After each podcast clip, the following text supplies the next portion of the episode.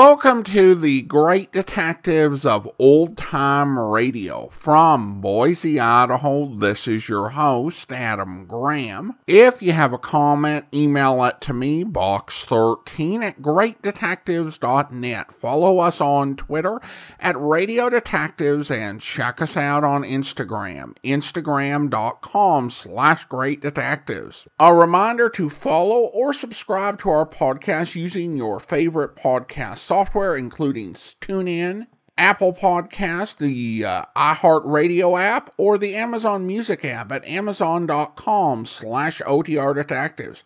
I also want to encourage you to check out our other podcast. In particular, uh, we have our Volume one feed at volume one dot great detectives dot net. There you can listen to our first three seasons in the original listening order. Currently, we have four hundred forty plus episodes for your listening pleasures, with episodes being added every day, Monday through Friday. Check it out over at volume one dot great detectives dot net. Well, now it is time for this week's episodes of Doctor Tim Detective. This week's episodes are The Man from Trouble Creek and The Second Alarm. This is Doctor Tim, Detective, to bring you, by transcription, The Mystery of the Man from Trouble Creek.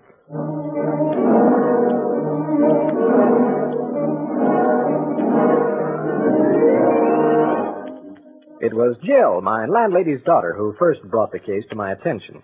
You see, Jill and her pal Sandy have helped me out on a lot of my cases, which are usually of the sort where mystery and medicine are combined. This morning, Jill and Sandy were standing by while I was looking for some rare but dangerous microbes under the powerful microscope I have in my laboratory. I don't know how the conversation started, but I remember Jill asking suddenly, Doctor Tim, you don't always get paid for your cases, do you? Well, I'm not suffering from any want, if that's what you mean. I have standard fees for my crime investigations. Well, I don't mean exactly that. I was thinking of charity work. Well, you see, Jill, those are things that any doctor just naturally does in the course of events without any thought of reward. But would you help out a person? Just somebody in trouble the same way? Of course I would. Any doctor would. If you knew the number of free cases that doctors handle each year, you'd faint. Well, this isn't exactly a medical case. Well, it sort of is, too, but... There's something up your sleeve, isn't there? Well, I just kind of feel sorry for her. Oh? For whom? Missus Edwards. She's a friend of Mother's, and she hasn't any money, and a family to take care of, and, well, gee, Doctor Tim, she sure needs help bad. You see, her husband's sick. I mean, that isn't the worst part. He's disappeared. I thought maybe you might talk to her, and maybe you and I... And that was the way I first learned of the strange disappearance of Arnold Edwards, the man from Trouble Creek. Later that afternoon, Sandy and Jill brought Missus Edwards to my office. You see, Doctor, my, my husband and I live on a small rented farm at Trouble Creek. We have three tiny children, and, well, things just haven't been working out. In a money way, I mean. Well, gosh, don't they have places where you can go and get some help? Now, Sandy, just wait until Missus Edwards has finished her story. Everything went along pretty well until my husband started feeling bad a few months ago. He tried awful hard, but he just couldn't seem to get the farm work done. Just what kind of illness was it? I don't know. It's awful hard to get a doctor, and, well, there was the money, too.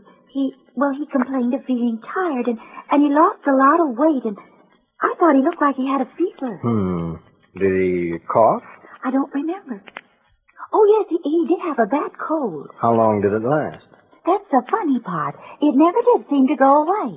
It wasn't bad, but, but there was that cough that seemed to come back all the time. Gosh, Doctor Tim, what good are all those questions? He just walked away from home and disappeared. Well, yes, and even the police can't find him. Now, look, you kids. Every mystery has a number of causes, and you can't know too much about the background of everybody concerned in one.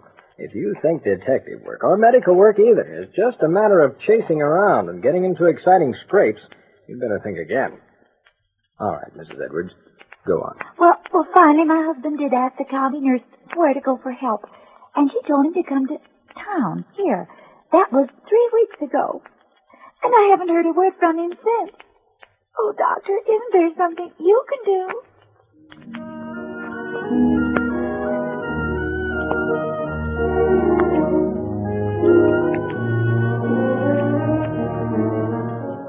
Well, there I was, You can't say no to an appeal like that. And besides, she was Sandy's and Jill's own case, if you want to put it that way. The first time they'd actually come to me for help. I may be a sucker, but I just can't seem to turn down people in a jam.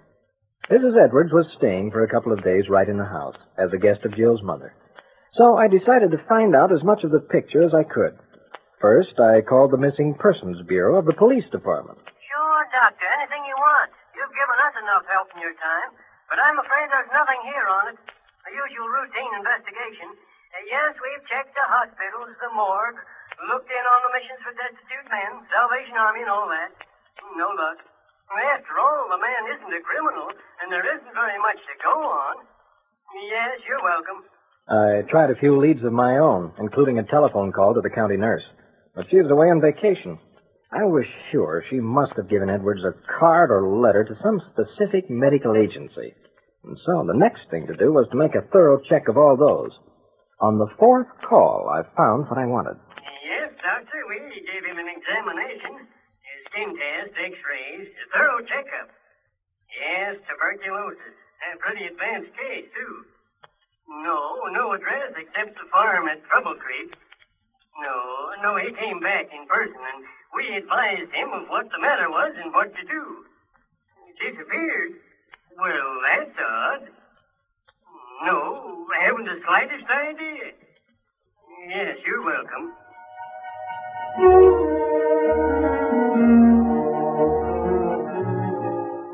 And there we were, at a dead end again.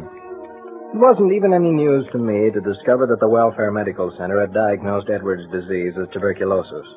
From what his wife had said, the conclusion was obvious. A loss of weight, a wasting away process which gave the disease its original name of consumption, the fever, the cough, the tiredness, and inability to work. All those were signs that the dread tubercle bacilli, the cause of tuberculosis, were at their deadly work inside his lungs. If the man was to live, those lungs must have rest, complete rest, to allow the healing processes of nature to do their job. That meant a hospital, specialized care, months perhaps of expert attention.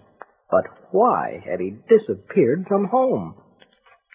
It wasn't until the day that Missus Edwards left to go back to Trouble Creek that things began to make sense.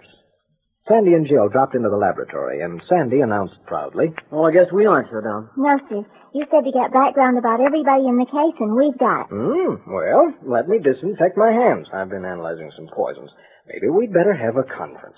Find yourselves a chair there. Okay. We've got everything written down in a notebook. First, I want to say we interviewed Missus Edwards thoroughly. An excellent idea. Okay. Arnold Edwards, thirty-nine. Farmer. Born nineteen oh nine. Two brothers, one sister. I guess that's just like the way you put information down about your patients, isn't it, Doctor Tim? Oh, exactly. Went to school through the sixth grade, then had to find work because of family. I must admit that after my week's rush of work and the extra task of trying to locate the missing farmer, I began to nod as Sandy and Jill in turn went through the long and irrelevant history of Mister Edwards' life. I thought with a wry smile that I'd done my work too well when I suggested that backgrounds were important in a mystery. I hadn't the heart to cut him off. And then, coming to attention at a word or two after what seemed hours of case history, I snapped suddenly, "Hey, go back there a few words." What was that you said? You mean about Mister Edwards' matter? Here it is, Missus Edwards. Quote, "Two years ago, my husband's mother died. That was just before my youngest baby was born. She had lived with us. What did she die of?" She had a, a it says here, a hemorrhage. Hemorrhage? Uh-huh, of the lung. Now, hold on a minute. Answer this carefully.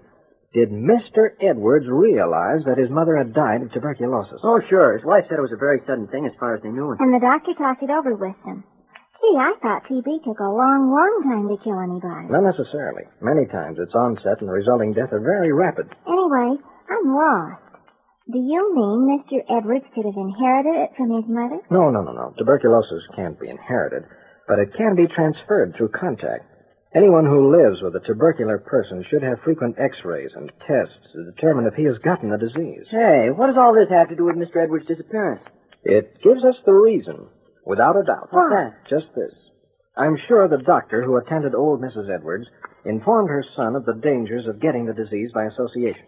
Well, when he suspected that he, too, had it, he took the only course. He made sure by a medical examination, and then, rather than expose his family to T B any further, he did what he considered the only possible thing. He disappeared from home, probably to die somewhere alone. To die? But gee whiz, can't T B be cured? It can. It's dropped from first to eighth place as a cause of death just in the last few years, thanks to medical science. Then we can save him. We can, and we will, if, and it's a big if, if we can find him. Now, go on with that background information. There were two clues to Mister Edwards' probable whereabouts. The fact that before he became ill, he was interested in raising chickens and had hoped to experiment with breeding them to develop some new strains. The second point might or might not be important. He had been a bricklayer at one time in his life. And so, the search was on. We drew blanks on both scores. I was sure that our missing man would not be well enough for the heavy labor of laying bricks. But with the help of a picture which his wife had mailed us, we canvassed every building contractor in town.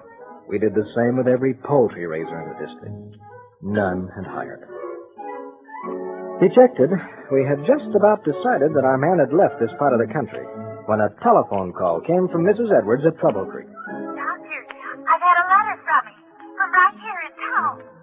All he says is that I shouldn't worry, not to forget him. And he'll send whatever money he can until he dies. He doesn't want me to find him for the good of myself and the children. Oh, doctor, please, please find him for me.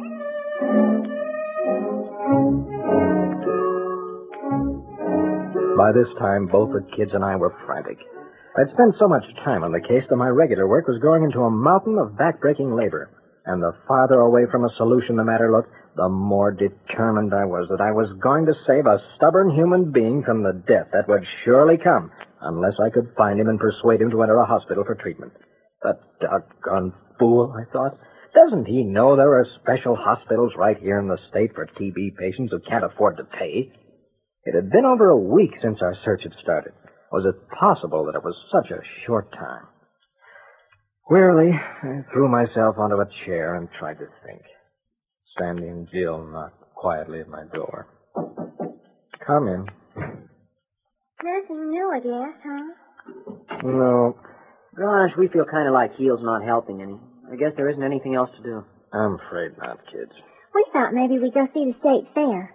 Tonight's the last night, and I sure hate to miss all the roping and the rodeo and the exhibits and everything. Yeah, it's really going to be a Lulu. Want to come along? Oh, I'm afraid I'm too tired, kids. You go on.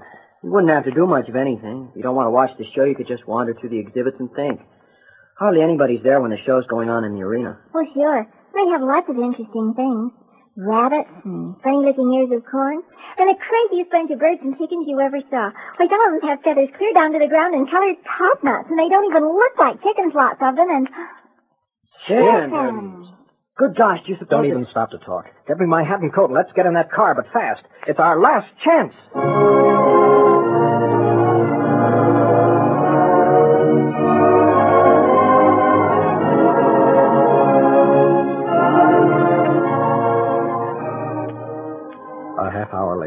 I walked quietly up and down the aisles of the almost deserted poultry exhibit of the fair. My heart was beating fast.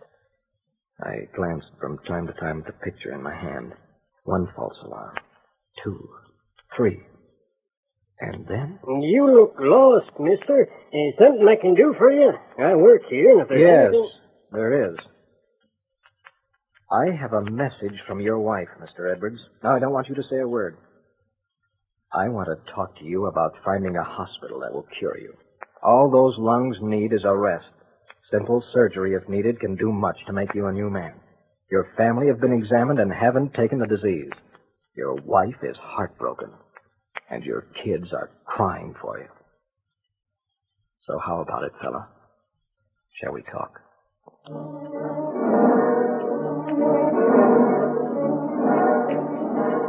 This is Doctor Tim, Detective, to bring you, by transcription, The Mystery of the Second Alarm.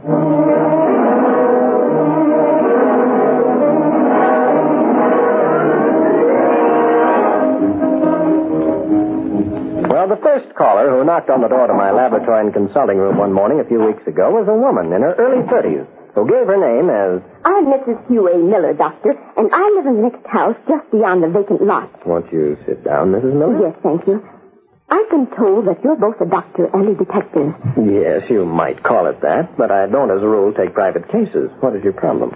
Well, I have every reason to believe that my husband's father, who lives with us, is, well, not quite right, if you know what I mean. And in the next place, I think he's hiding a fortune. Mm, I'm afraid I don't quite see what well, you... Well, I thought you might examine him. You know, put him away somewhere for a little while. But and... that's a matter for a psychiatrist. You'd have to get his consent or else fill out papers in a legal manner. Oh, no, no, no. That's just what I don't want to do. There mustn't be any publicity. You see, what I want is to get him out of the house long enough to make a thorough search of his room. He never leaves it.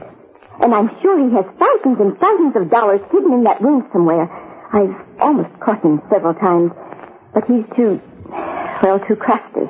Missus Miller, what you're proposing is highly irregular, perhaps even criminal.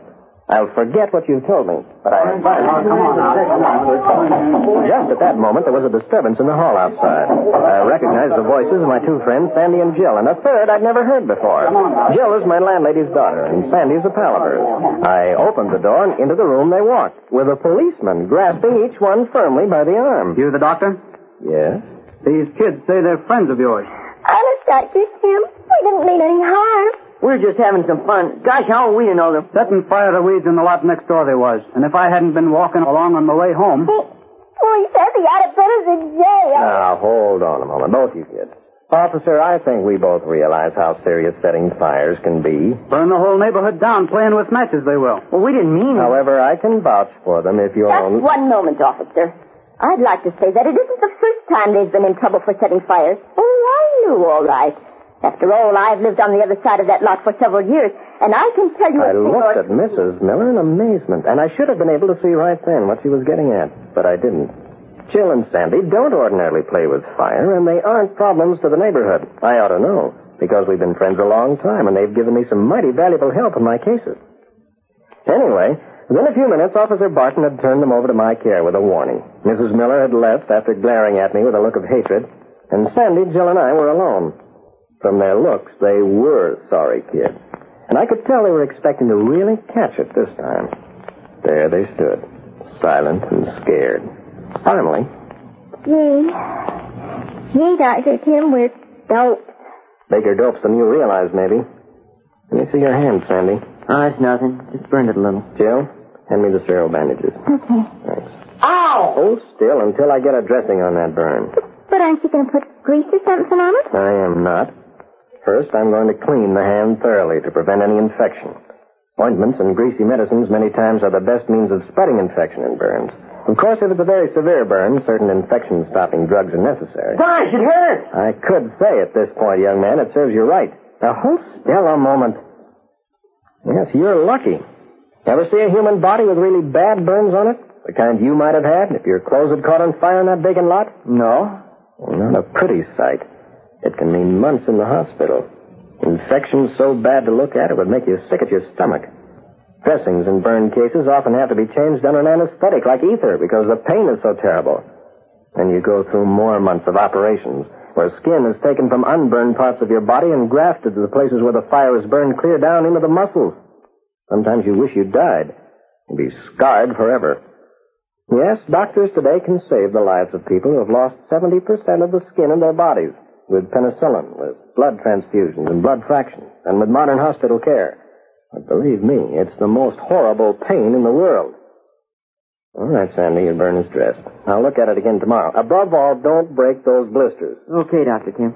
Honest to gosh, Doctor Tim, we'll never play with fire again.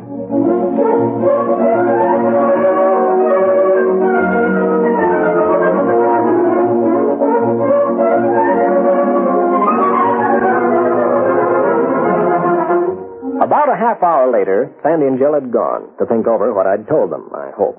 And before settling down to some chemical tests I was making in connection with a murder case, I happened to glance out of the window. Missus Hugh Miller, whom I'd almost forgotten in the excitement, was walking towards her house with a bundle under her arm. It was a rather sizable package in somewhat odd shape. and I didn't think much about it at the time. Instead, as I worked with my laboratory apparatus, I pondered upon the fantastic story of old Mister Miller, her father-in-law, and the mysterious treasure he was supposed to have hidden in his room. I talked to him a few times, as neighbors will, the summer before. I put him down in my mental notebook as perfectly harmless, but a little queer. When the First World War had ended back in nineteen eighteen, he'd been with the Army of Occupation in Germany for a while. He had a pension, he told me, and had decided a year or so ago to come live with his son and daughter-in-law. That was all I knew, except that his health was none too good, and he rarely left his room these days and hadn't been out of the house since fall. But where Missus Hugh Miller had gotten hold of the idea that her father-in-law was hiding a treasure, I couldn't imagine. I wish now I'd taken the trouble to think things through, even talk to the old man. It might have saved a lot of suffering.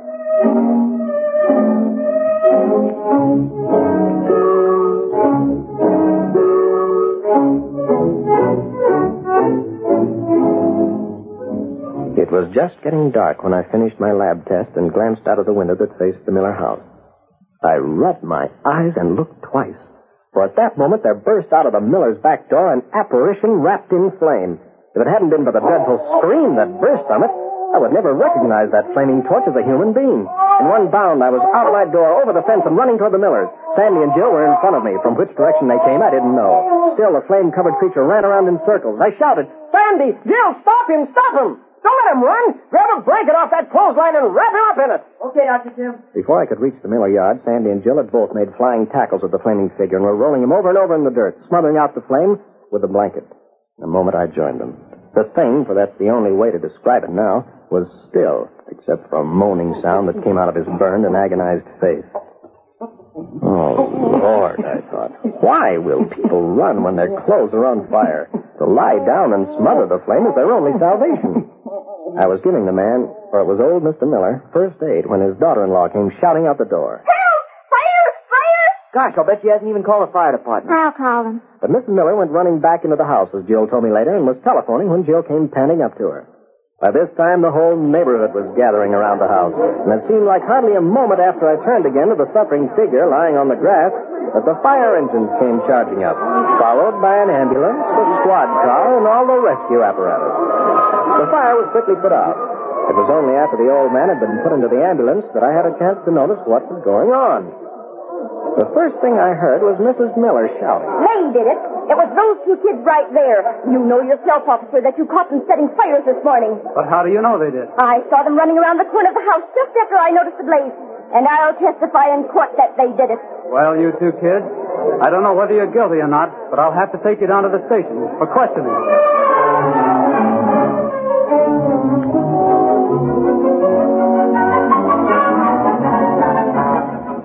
A few minutes later, the officer had left with Sandy and Jill. Both of them had thrown me anguished looks, but were bravely holding back their tears. I could have done something, I suppose, but there wasn't time. I had to get into that house as quickly as possible. I was beginning to put two and two together, and I was certain that what I would discover would solve a part of the mystery, at least. I knew who had set that fire, and why. Whispering a few words into the ear of the fire chief, I saw him nod and lead the way into the Miller house, while Missus Miller was still talking excitedly with the neighbors. I hoped Missus Miller wouldn't see us go in, or she might destroy the very evidence to prove my case. It was at the door to the old man's room I found the first thing I was looking for: a home fire extinguisher, empty. The rug and the bedclothes were burned, and the room was filled with smoke. But aside from this, there was little evidence of the fire. On my hands and knees, I sniffed at the floor. There was an odor of kerosene, faint but recognizable. One more thing remained to do. I lifted the phone, dialed a number, waited until there was an answer, and asked one question. "Hello? Doctor Tim speaking. Yes. Will you give me the exact time of the first telephone call to report the fire at twelve sixteen East Beaumont Place?" "No, no, not the second."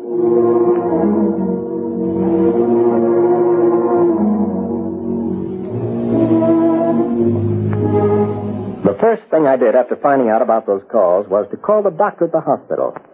The old man had a chance to live, thanks to the prompt way in which Sandy and Jill handled the emergency and to modern hospital care and medical advances.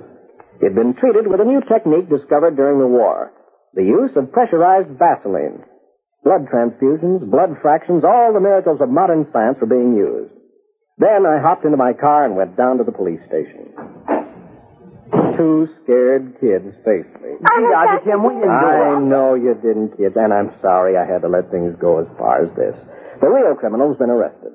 And Officer Barton says to tell you he never really believed you set that fire in the first place. But he had to question you because of what Missus Miller said. Oh, he treated us swell. But who did do it? Yeah, that's what I want to know. Well, it was a person who called upon me this morning. And I'm afraid she got the idea of how to scare an old man into disclosing the hiding place for his money when Officer Barton brought you into the office for starting fires in the vacant lot. You mean Missus Miller? I do. I should have known when I saw her walk past my window with a fire extinguisher, wrapped up, but still I should have known. But gee, what happened? Well, she meant just to scare the old man so he'd grab his money out of the hiding place and run. Everything went fine, except Missus Miller was too smart. She called the fire department first and then started the fire. I thought the trucks got there too quickly after the first alarm, which was really the second. And gee, I bet she put the fire out with the extinguisher, or almost out, so it really wouldn't burn the house down. Exactly. And then blamed you two kids, which shows the importance of a good reputation. She almost got you convicted because of the fire this morning. Yeah, hung the rap on us, by golly. What about the treasure? No, I guess we won't know the answer until old Mister Miller can talk. There was no trace of it. Sure there was. I've got it right here in my pocket. The old man was clutching it in his hand when he ran out of the house. Sandy handed me the remains of some charred banknotes. In one corner of each was printed the figure one million, five million, fifty thousand. Not dollars, but marks. Worthless, inflated German marks of thirty years ago. Not worth the paper they were printed on. You see, the old man had picked them up while he was in the Army of Occupation in Germany and had thought for years they'd be worth something, that he'd become a millionaire. And for that, he had almost lost his life. That and one other reason. When Missus Miller's plan had miscarried, and she'd set him on fire, too, he should have remembered the most elementary thing in the world. And that's don't get panicky. Don't run, even toward water. Just lie down and roll, or wrap yourself in something to smother the fire. I'll bet Sandy and Jill never forget it.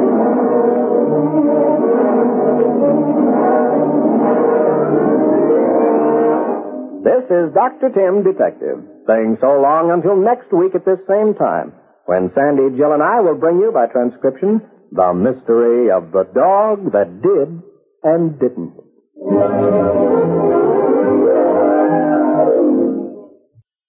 Welcome back. So let's go ahead and talk about these two cases in order. The man from Trouble Creek takes American listeners back to a time most of us can't remember, when T B was a major killer. In the Doctor Tim episode, it's described as one of the leading causes of death in the United States. And as late as nineteen sixty, there were more than ten thousand tuberculosis deaths in a year.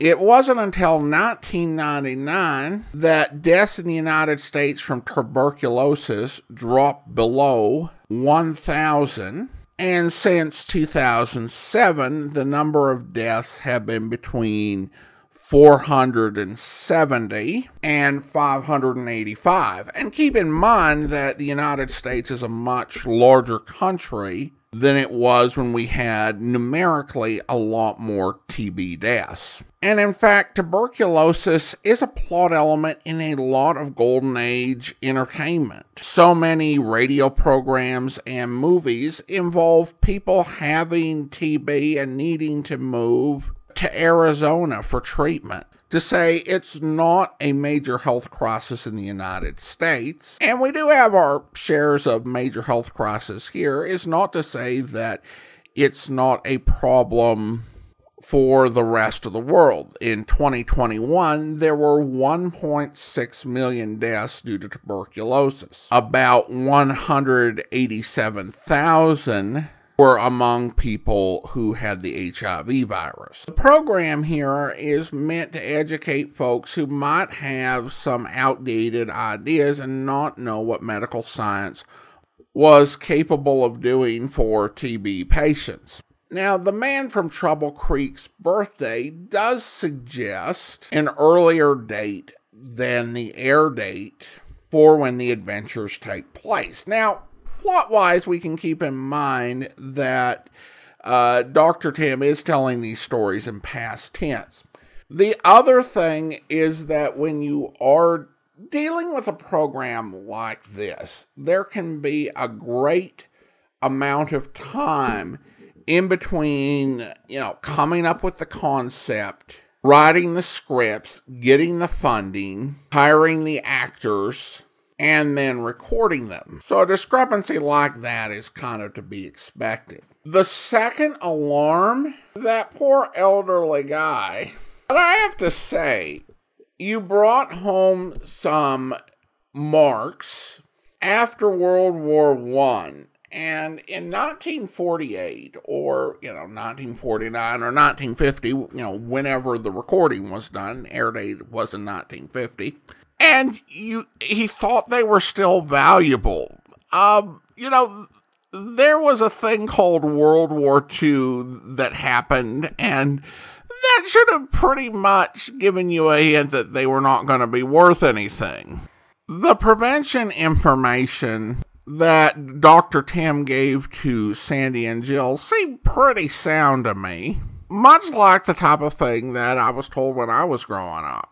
He was probably a bit more stern than a modern-day doctor would be, but I think in fairness, they kind of earned it.